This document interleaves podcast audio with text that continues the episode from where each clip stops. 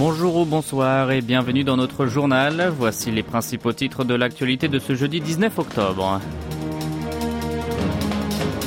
Yoon Suk-yeol rencontre le chef du Conseil des présidents de l'Assemblée générale de l'ONU. Transfuge nord-coréen en Chine, Séoul proteste contre leur rapatriement forcé. Guerre Israël-Hamas, 40 Sud-Coréens supplémentaires recensés en Israël. Et enfin, la BOK maintient son taux directeur à 3,5%.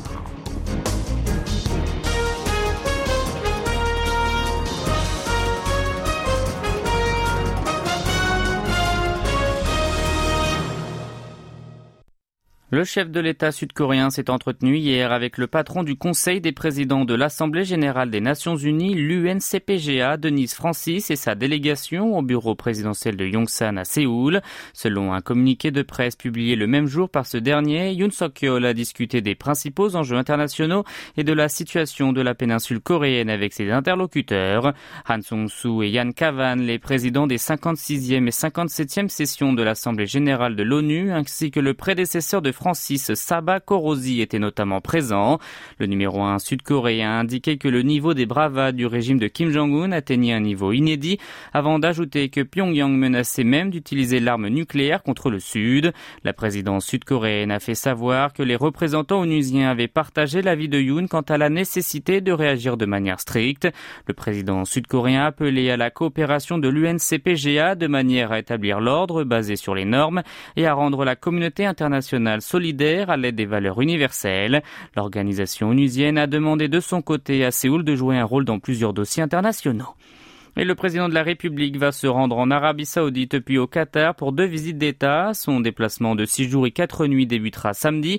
C'est ce qu'a annoncé cet après-midi Kim Tae-hyo, le conseiller adjoint à la sécurité nationale de la présidence sud-coréenne lors d'une conférence de presse au bureau présidentiel de Yongsan.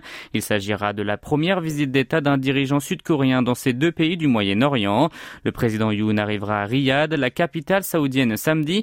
Il entamera son programme le lendemain, notamment un sommet et un déjeuner avec le prince héritier Premier ministre Mohamed Ben Salman. Il prévoit également de souligner l'importance de la coopération économique entre les deux nations en participant à trois événements les 22 et 23, dont le Forum d'investissement Corée-Arabie Saoudite et la cérémonie du 50e anniversaire de la coopération bilatérale en matière de construction. Le 24, le numéro 1 sud-coréen assistera en tant qu'invité d'honneur au Future Investment Initiative Forum, connu également sous le nom de Davos in the Desert, du nom du forum tenu en Suisse. Il s'envolera le même jour pour le Qatar. Au lendemain de son arrivée à Doha, un sommet et un déjeuner est prévu avec l'émir Tamim Ben Ahmad Al Thani. Yoon prévoit d'encourager ses interlocuteurs au Forum des affaires Corée du Sud-Qatar, auquel participeront 300 entrepreneurs des deux pays. Lors de son séjour en Arabie Saoudite, le chef de l'État sud-coréen sera accompagné d'une importante délégation, 130 personnes, dont notamment le président de Samsung Electronics, Lee Jae-yong, et le patron du groupe Hyundai Motor, Chung Wi-sun, entre autres. Dossier nord-coréen à présent, la Corée du Sud a remis en question le rapatriement forcé des transfuges nord-coréens en Chine lors des discussions de la troisième commission de l'Assemblée générale des Nations unies organisée mercredi à New York.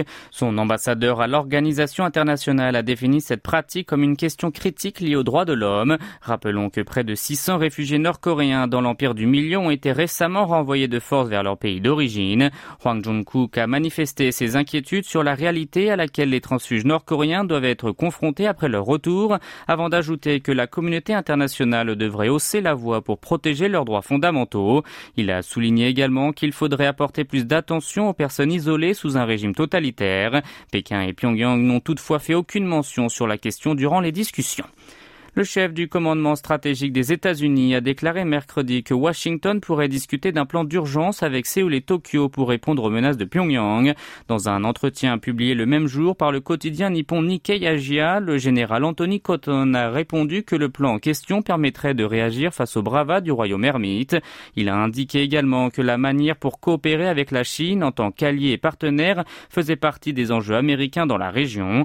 Le journal japonais a estimé que la possibilité d'établir Un tel projet entre les trois nations était issu du texte commun baptisé l'esprit de Camp David et adopté en août dernier par leurs trois dirigeants. Quand on a rappelé que le commandant de la force sous-marine de la marine nationale sud-coréenne et ses homologues américains et japonais étaient montés ensemble dans le sous-marin nucléaire lanceur d'engins américain USS Maine à Guam en avril dernier. Il a expliqué que leur visite démontrait le rapprochement des trois pays. Et pour clôturer ce chapitre, le ministre russe des Affaires étrangères en visite en Corée du Nord a déclaré mercredi que Moscou exprimait sa solidarité et son soutien entier à Pyongyang qui aspire à protéger son indépendance et sa souveraineté. C'est ce qu'a rapporté le même jour l'agence de presse russe Sputnik. Sergei Lavrov a apprécié l'appui du régime de Kim Jong-un à l'opération militaire spéciale russe contre l'Ukraine. Il a poursuivi en disant que la Corée du Nord est l'un des rares pays qui affiche ouvertement son soutien à la Russie. Le ministre russe a expliqué que sa visite serait une bonne occasion d'examiner minutieusement l'accord conclu le mois dernier lors du sommet entre son président Vladimir Poutine et le dirigeant nord-coréen dans l'extrême-orient russe. Toute l'actualité de toute la Corée, c'est ici sur KBS World Radio. Le nombre de Sud-Coréens toujours en Israël est passé à environ 470. Un responsable du ministère sud-coréen des Affaires étrangères a annoncé hier que le nombre total d'expatriés dans le pays en guerre avec le Hamas a été revu à la hausse. En effet, suite à une enquête approfondie de l'ambassade de Corée du Sud en Israël, 40 personnes supplémentaires ont été identifiées. Après l'attaque du Hamas le 7 octobre dernier, 1050 citoyens sud-coréens avaient été enregistrés et plus de la moitié d'entre eux ont fui le pays via des vols de Korean Air et des avions de de transport militaire du gouvernement. Concernant les projets d'évacuation supplémentaires, l'exécutif a expliqué qu'il envisageait diverses mesures selon la situation sur place et les besoins des ressortissants. Actuellement, un avertissement de voyage de niveau 4 équivalent à une interdiction de voyager a été émis pour la bande de Gaza et un autre de niveau 3, une recommandation de quitter le pays a été donnée pour la Cisjordanie et dans un rayon de 5 km autour de Gaza. Par ailleurs, à Tokyo, le gouvernement aurait annoncé son intention de transporter 20 Sud-Coréens dans le cadre de son plan d'évacuation de ses citoyens en Israël à l'aide d'avions de transport des forces d'autodéfense. Cette mesure est interprétée comme un geste de remerciement à Séoul pour avoir ramené 51 Japonais samedi dernier lors de la première évacuation de Sud-Coréens séjournant dans l'État hébreu à bord d'un avion de transport de l'armée de l'air. Et pour terminer, la Banque de Corée, la BOK, a gelé son taux directeur à 3,5% et ce pour la sixième fois d'affilée depuis la dernière augmentation en janvier dernier. Elle a rendu cette décision aujourd'hui à l'issue de la réunion de son comité de politique monétaire. Selon la Banque centrale, la reprise de la consommation est plutôt lente, mais l'économie repart en douceur, profitant des exportations dont le déclin s'est atténué. Elle a expliqué qu'il était approprié de maintenir son taux directeur compte tenu des incertitudes économiques et du risque géopolitique grandissant. La BOK a aussi déclaré continuer de privilégier la politique de resserrement monétaire pendant un certain temps afin de stabiliser les prix. Elle a prévu que si les cours du pétrole fluctuent sous l'effet de la guerre entre Israël et le Hamas, davantage de temps sera nécessaire pour que le niveau d'inflation atteigne son objectif de diminution. Toujours d'après l'institution publique, alors que la volatilité du marché des devises grandit avec l'appréciation du dollar, le risque dans le secteur non bancaire a baissé et le taux d'intérêt du marché a grimpé en raison de la concurrence des banques autour du dépôt d'argent. Par conséquent, la pression à la hausse sur le taux directeur a diminué. Concernant l'attente pour sa réduction, la BOK a plutôt évoqué la nécessité d'une nouvelle revalorisation et a déclaré prendre la décision en fonction de l'évolution des circonstances internes et externes.